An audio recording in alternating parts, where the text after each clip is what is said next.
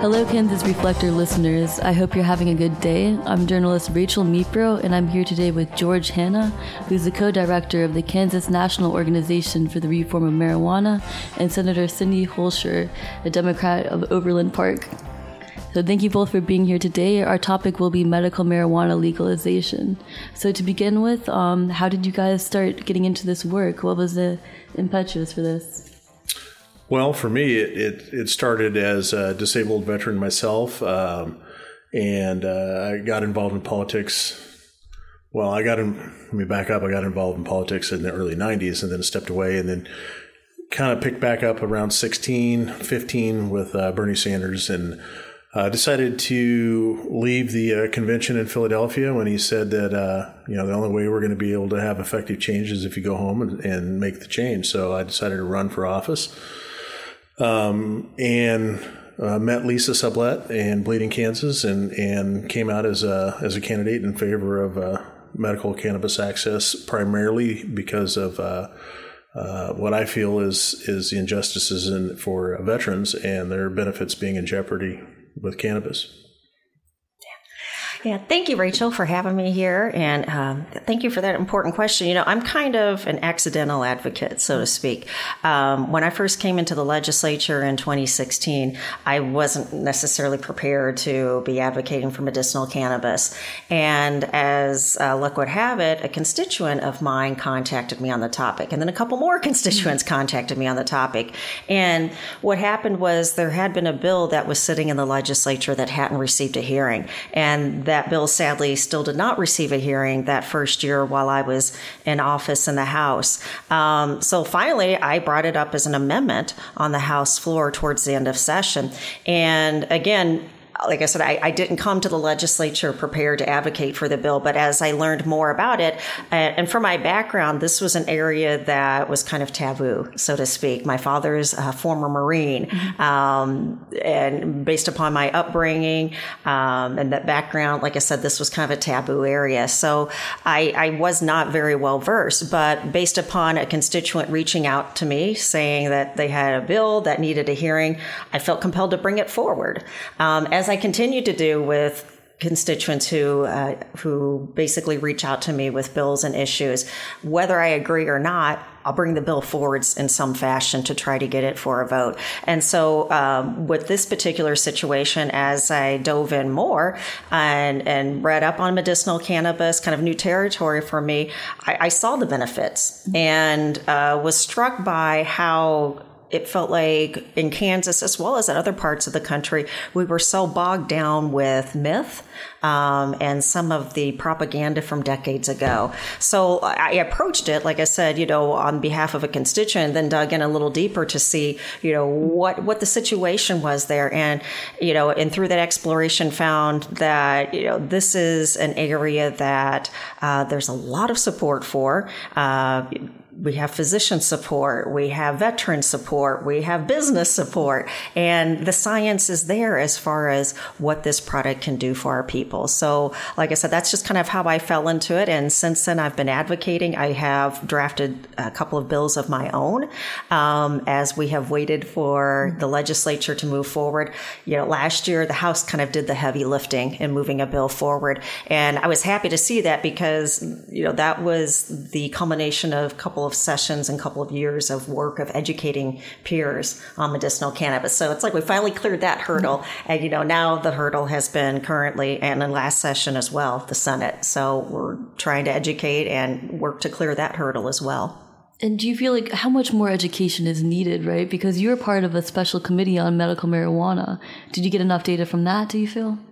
You know, the special committee we did prior to session start uh, was was really really well done. The respect that we had a number of experts brought in who have been studying the topic, so we had relevant current data. Mm-hmm. Um, I will say I felt like we took a big step backwards last week in the informational hearing that was held in Fed and State, where only one side was invited pr- to participate, and a lot of the information that was presented uh, was from you know some of it from decades ago. So it, that felt like a disservice in the respect as far as uh, trying to get to good answers and come up with solutions for the people. Uh, and again, when you're talking about a topic like medicinal cannabis, um, there's a lot of emotion there. And I felt like what that hearing brought in last week was people who emotionally have had some concern and some angst over the topic, but we didn't see a lot of the science and a lot of the current data.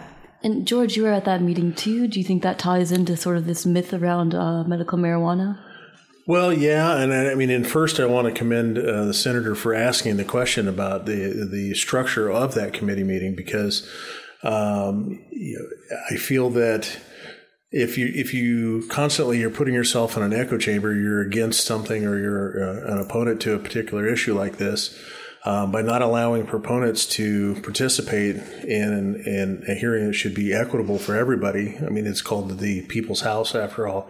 Um, I think just really speaks loudly about their willingness to step out and, and read the science. Um, I was was uh, constantly texting my peers about, you know, I want to see the citations. I want to see the, the specifics. I don't want somebody's perception of it. I don't want an opinion.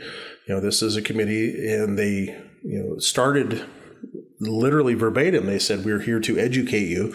Um, but then they didn't allow the other side to bring forward any of the actual science. And I was there for that purpose. I had hoped that um, the senator was going to be able to call on some experts that I brought with me, and uh, uh, and she was unable to do so. It was very frustrating. And you're a veteran yourself. I know one of the narratives is that people were saying it's offensive to say that people with PTSD would um, want medical marijuana legalized. What's your take on that? Well, I think the actual quote was is that there is no VA doctor that would be willing to prescribe uh, medical cannabis for a veteran with PTSD, and and unfortunately, because of the way it's scheduled, um, and certainly it's you know a federal entity, you're going to find some pushback on somebody willing to go on the record. Uh, however, off the record, I can tell you I've asked that question of my own physician um, and several others, and all of them said that they would if it was an option. And I think that's the most troubling thing is is is if it passes in Kansas, it doesn't mean that everybody has to have medical cannabis. I mean, you're an adult. This is this is a decision that should be between yourself, your physician, determining whether or not it's going to be beneficial for you, um, and it, you should have a legal, uh, you know, avenue for access to the cannabis. And uh, unfortunately, you know, that's not the case here in Kansas. And I remember you saying, like, right after the meeting, you know people yourself that were affected by this sort of um, the need for medical marijuana. Um, I think you said one person that you're close to.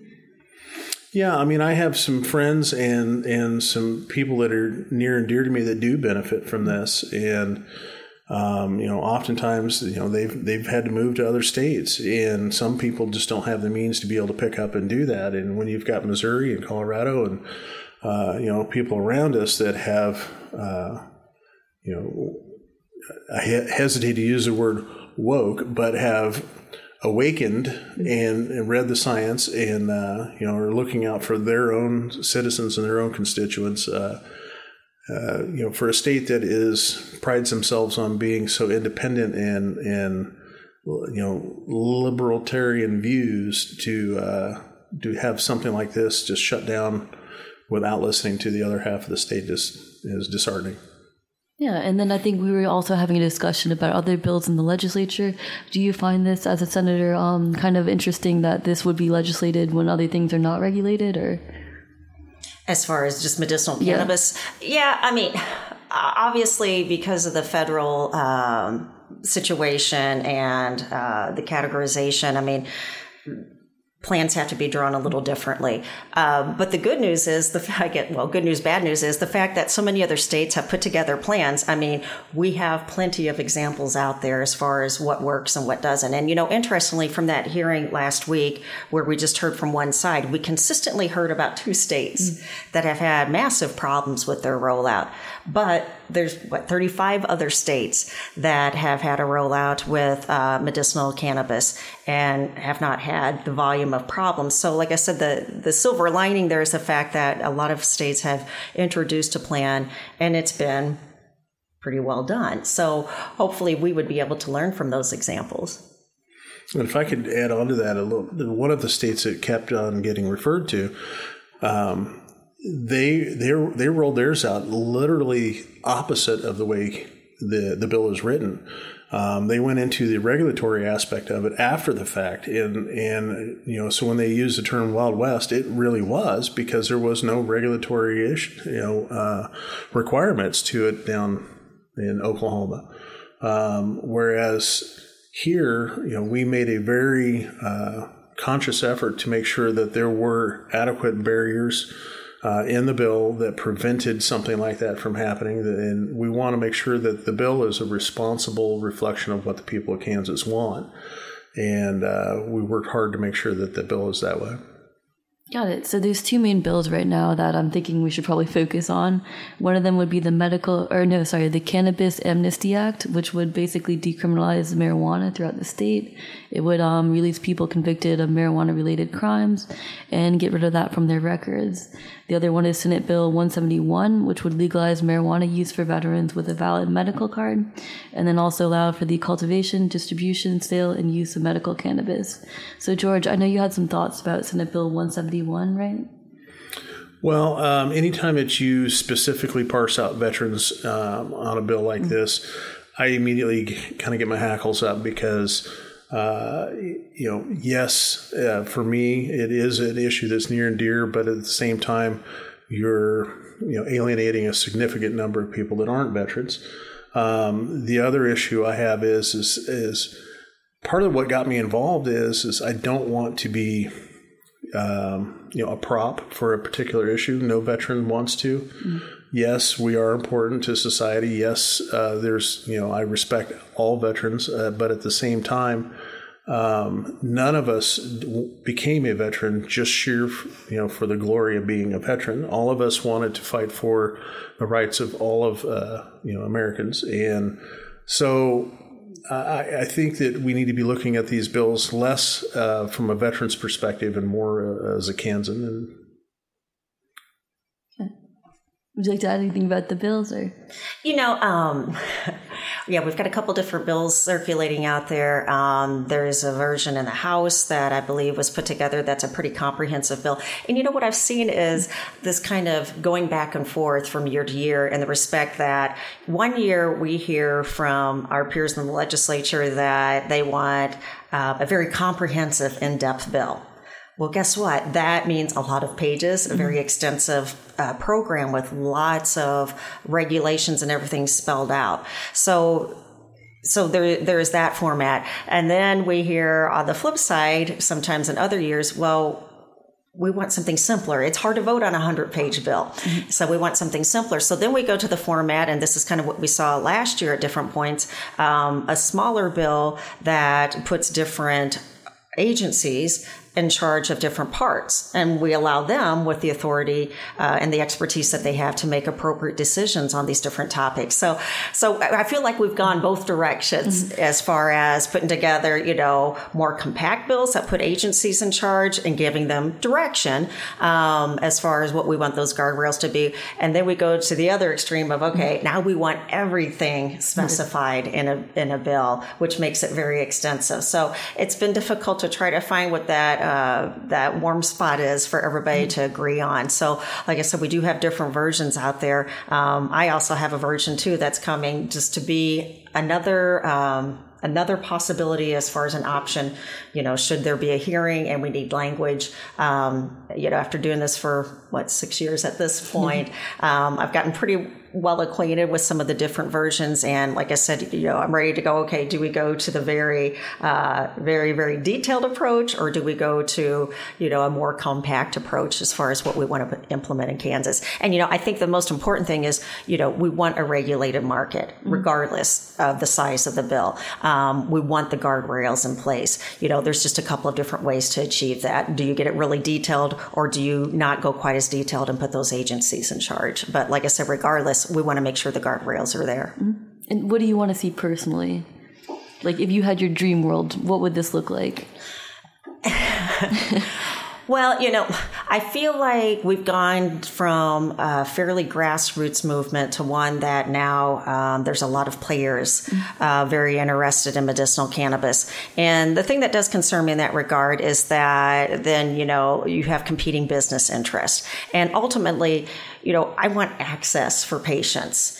And when you start looking at some of these competing business interests, then sometimes that drives up licensing cost. Um, there's also the talk about uh, these multi-state organi- organizations coming in, which then could create potential monopolies. And what concerns me in that respect is that that could prohibit local Kansans from getting into the business of dispensaries and, and really actively being a part of this growth segment. Um, so, you know, if, if it were up to me, you know, we would have a bill that allows access to the patients that's affordable, um, that doesn't have so much of the, uh, you know those multi-state organizations having so much control in our Kansas marketplace. Gotcha. And you mentioned advocacy at the grassroots level. I mean, George, you've been on the forefront of that sort of work. What have you seen? Um, well, uh, there's certainly. I've struggled with the word advocacy because uh, there's, you know, again, it depends on the lens that you're looking at it from.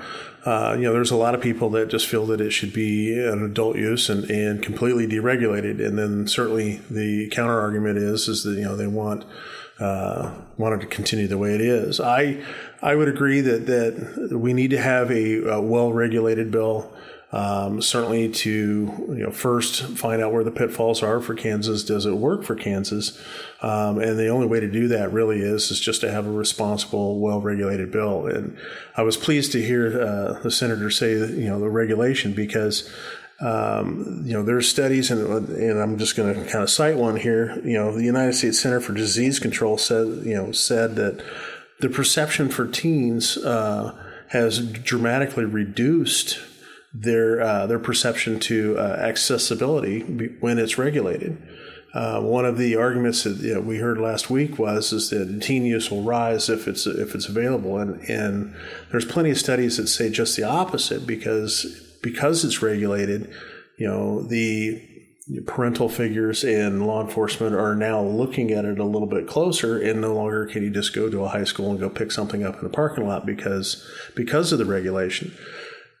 It's there. It's always been there um, regardless of how it is whether or not it's legal or illegal but by being responsible and addressing the fact that it is there, recognizing that you're not going to get rid of it is no different than other issues that are you know, constantly debated in, in the Capitol.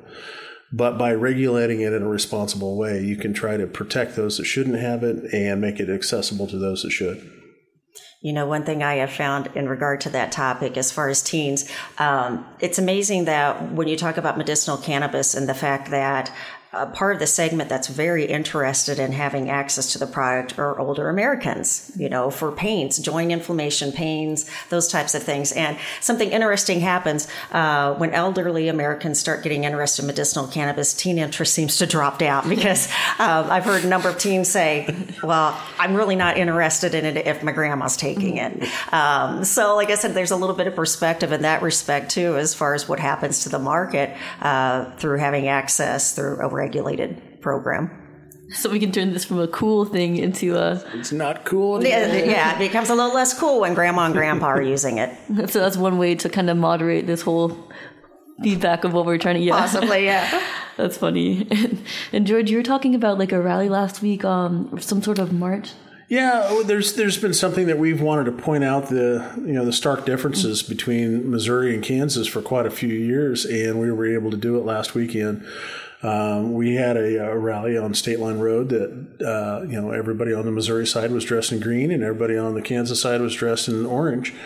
Um, and you know, one of the most profound statements that I have had one of my colleagues say, and it really stuck with me because you know he's um, he's a colonel veteran uh, and uh, and you actually met him as Lieutenant Colonel uh, Todd Scattini. He said, "Why is it that as a decorated veteran, I feel like a criminal every time I cross a bridge in Kansas City into Kansas?" And uh, you know, to me, that's that makes me sad that you've got you know veterans that that have to look at it from that way when uh, you know they fought for our country and fought for the rights, and then they feel like a criminal when they come into Kansas. Um, and you know, I feel that uh, that's part of why I got involved was certainly because of the veterans perspective and and just like the senator it, it really opened up into a much broader issue once I got in there and started educating myself. And it just seems like this is something that a lot of Kansans want. Have you seen that? It just seems like a lot of people are very like this issue resonates with them. Oh yeah, you know, interestingly, when I first brought forward that amendment um, my freshman year, mm-hmm. I was concerned about pushback from my constituents, and I thought, well, okay, I'm a one-termer now, mm-hmm.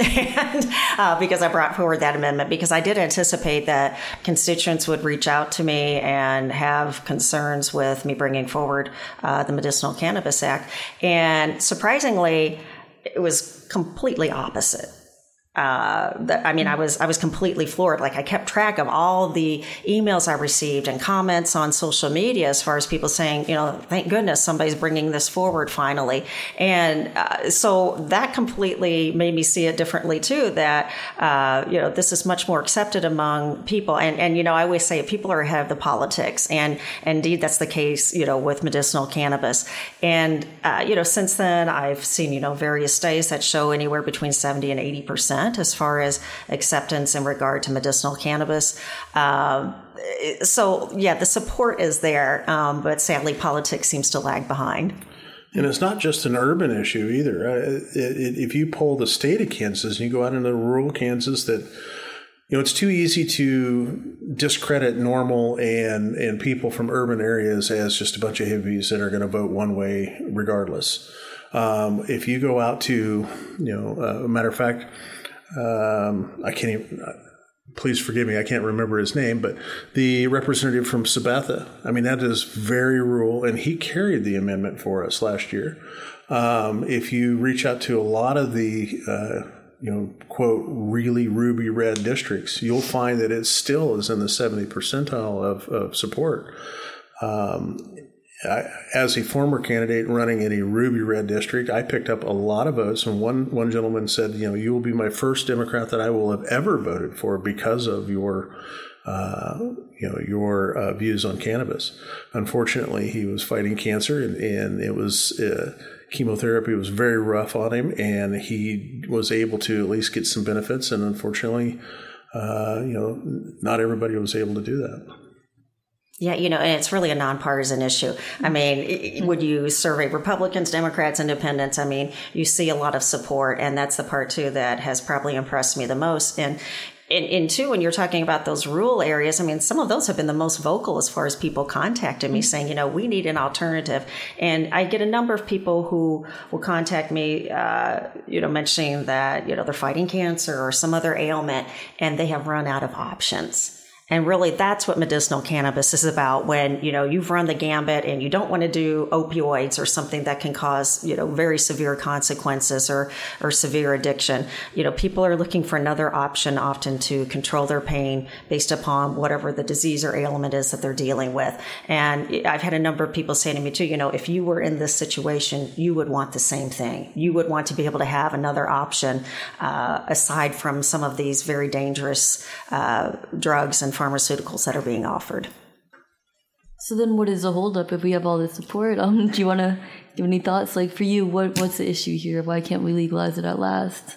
Yeah, you know, interestingly, uh, the bill again did pass in the House last year. A lot of work was done there, and it was a it was a very good bill. And we were ready, a number of us, to support it in the Senate. Um, initially, at the beginning of session, our Senate president said he wouldn't stand in the way, uh, but then the bill never came forward. And since then, it feels like we've been kind of stalling. And I know a number of people have reached out trying to talk to leadership and trying to talk to various senators because, you know, I can't tell you exactly where the numbers are necessarily because we've never had a vote on it in the Senate mm-hmm. chamber.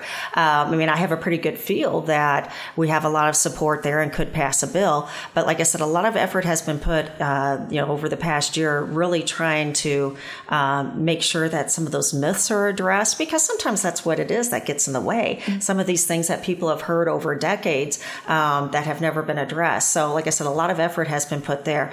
You know, often things come down to the very very, very last minute um, in the legislature. And, you know, maybe that's what we're looking at here. Um, you know, time is ticking and uh, we're getting close closer to the end. But lots of times there's a lot of activity that goes on uh, when it gets down kind of to the wire as far as some of those important issues. And um, I know this is a priority for a number of people. And, you know, we're just going to keep pushing and talking to people and trying to make sure that, you know, my peers are ready to go and educated on the topic. I hope you're right because I was there at midnight uh, last night in Kansas NORML and Kansas Cannabis Coalition, and and uh, there was a path, um, and it wasn't taken. And you know whether or not the votes were there or not, I don't know. Uh, obviously, Cindy would know more about that, but. Um, you know, I had uh, through some negotiations of uh, both the Democrat side and the Republican side, and, and I I firmly believe that the votes were there if it had been brought up, and there were some obstacles, whether they be personal or otherwise. I don't know. Um, but uh, it was very disheartening at the last day of session last year because uh, I sincerely thought we had it. Um, and to walk away at midnight on the last night was, uh, I, I think, an injustice for Kansas. Yeah, and uh, since then, the House basically told us this year that they're not doing the heavy lifting and that they're essentially waiting on the Senate. Um, and so it is a little bit nerve wracking that, you know, each day that goes by, you know, mm-hmm. we're a day closer to the session coming to an end. And, you know, we have to have a bill moving to be able to make this happen. And like I said, if the House is waiting on us, you know, that makes timing even more critical. I mean, do you think it will be happening this year? Is this? I don't know. It? I mean, uh, it got really, really quiet, mm-hmm. honestly. Um, we had the committee meeting, we had the interim committee meetings prior to session start. A lot of work was done then. Bills were drafted. Um, and then we had the switching around of committee chairs, which caused some concern as far as, um, you know, what that does to the life of the bill and moving it forward. Um, but there's still a lot of people working to try to try to push the bill forward. So. Um, like I said, it does get nerve wracking as we're getting here close to the end of the, of the session. Um, but I know people are still working to try to make it happen. Well, well, I was going to say my fear is, is that I think it's become overly politicized. Mm. Um, you know, uh, obviously everything happens in politics in one way or another, and so every issue can be looked at and said it's it's political because it is. But once you start looking at a, a particular issue and, and, evaluating political capital and how is it going to benefit me individually, um, how does it uh, go against the system of our particular party and the platform, things like that. These are all you know facets that should never even be considered, in my opinion, um, when you're looking at something that's affecting an entire state. Yeah, that's kind of a naive perspective to look at things, but uh, you know I pre- prefer to think that everybody is is good at heart and uh, you know, I've said it before, and and I firmly agree that in in a politician, you know, I wanted to make sure that that vote being cast. Uh, I genuinely feel that they have my interest at heart. They have thought about me as an individual and how that would benefit me. Um, and I think that this particular issue, for a lot of people involved, uh, that's not the case. Um, and you know that's what's kept me in the game, and that's why uh, you know there's a lot of good people in the Capitol that continue to fight this fight. And uh, unfortunately, it's an uphill battle when you've got, you know, uh, people moving different chairs and committees and, and, and trying to strategize how can we obstruct without actually having to verbally say, I'm obstructing. Um, and I think that the, a lot of the gamesmanship is going on right now. And both of you guys have been working on this for like a long time, years. Um, what have you seen change over that time? Well, I think that there's been a lot of uh, support um, from the opposition that has slowly migrated over to being proponents. Um, you know, there are um, uh, certainly Representative Barker being the, the, the, obvious one was is you know eight years ago he was you know vehemently opposed to it and you know and through education and, and doing his own due diligence has uh, become you know, I wouldn't say a strong proponent, but he absolutely wants to see it passed because he recognizes the benefits for his entire constituency. Um, so I think that you know there are a lot of people that would have had absolutely no time for this issue whatsoever eight, six, seven years ago um, that are open to discussion. Um, unfortunately, are those people in the key positions that would would allow it to be able to proceed? Uh, I don't think so, and and I think that you know if you had somebody that um, was against seventy percent of your opinion, would you continue to support that person? You know, I think you need to look at it from that perspective and, and find out why is it that it, over seventy percent of Kansans are in favor of something, but yet it continues to not pass. It doesn't make much sense. Mm-hmm. Yeah, you know, I, feel like we've made a lot of progress in the respect that, again, you know, when I first brought the amendment forward in 2017, 2016 or 2017, I mean, I think it was about eight votes short of passing that was a pretty good showing based upon not even having a hearing. But since then, we've built upon that. And then last year was a pretty sound vote as far as the number of supporters in the House that moved the bill forward. Um, you know, unfortunately, that has taken some time. Um, and again, we probably just, we don't know what level of support exactly we have in the Senate. So, like I said, to me, that's very encouraging. And to me, too, that the House passing the bill with that big of a margin does send a message and that we should have, as the Senate chamber, acted upon that bill. And we should definitely be acting upon a bill this session. You know, and, and the thing that goes through my mind as far as the the informational hearing that was conducted last week, I mean, you know that was a disservice to Kansans in a very big way. We've had four or five of these informational sessions that have really helped people better understand the topic. But instead, what we saw again was just one side last week by invitation only. Certain people were invited in. People who asked to speak on the topic were turned away.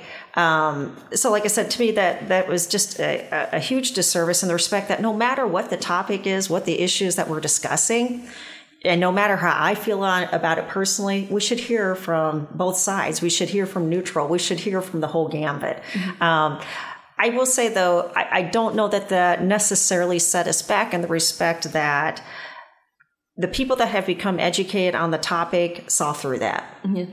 They saw it for what it was um, and basically said, okay, you know, so we heard some old information, some old data. Um, they still support the product and they, or they still support the program. So, like I said, I don't think it had that desired effect in the respect that um, maybe certain people had hoped. Well, hopefully it helped a little bit and lose some ground because it points out the, you know, the the echo chamber that some people just continue to to put themselves in and refuse to listen. And so, with any luck, hopefully, it helped the issue a little bit by pointing that out. Um, you know, I, I, do believe that the majority of our elected leaders in, in the Capitol do have the best interest of Kansas in mind. Um, and but those that, that continue to ignore us, I would hope that uh, you know, as a voter, I certainly you know, pay attention to these things and, and vote accordingly when I get into the booth. We'll have to end it there. We're out of time. Thank you both for showing up. Really appreciate it. I think we heard some great stuff.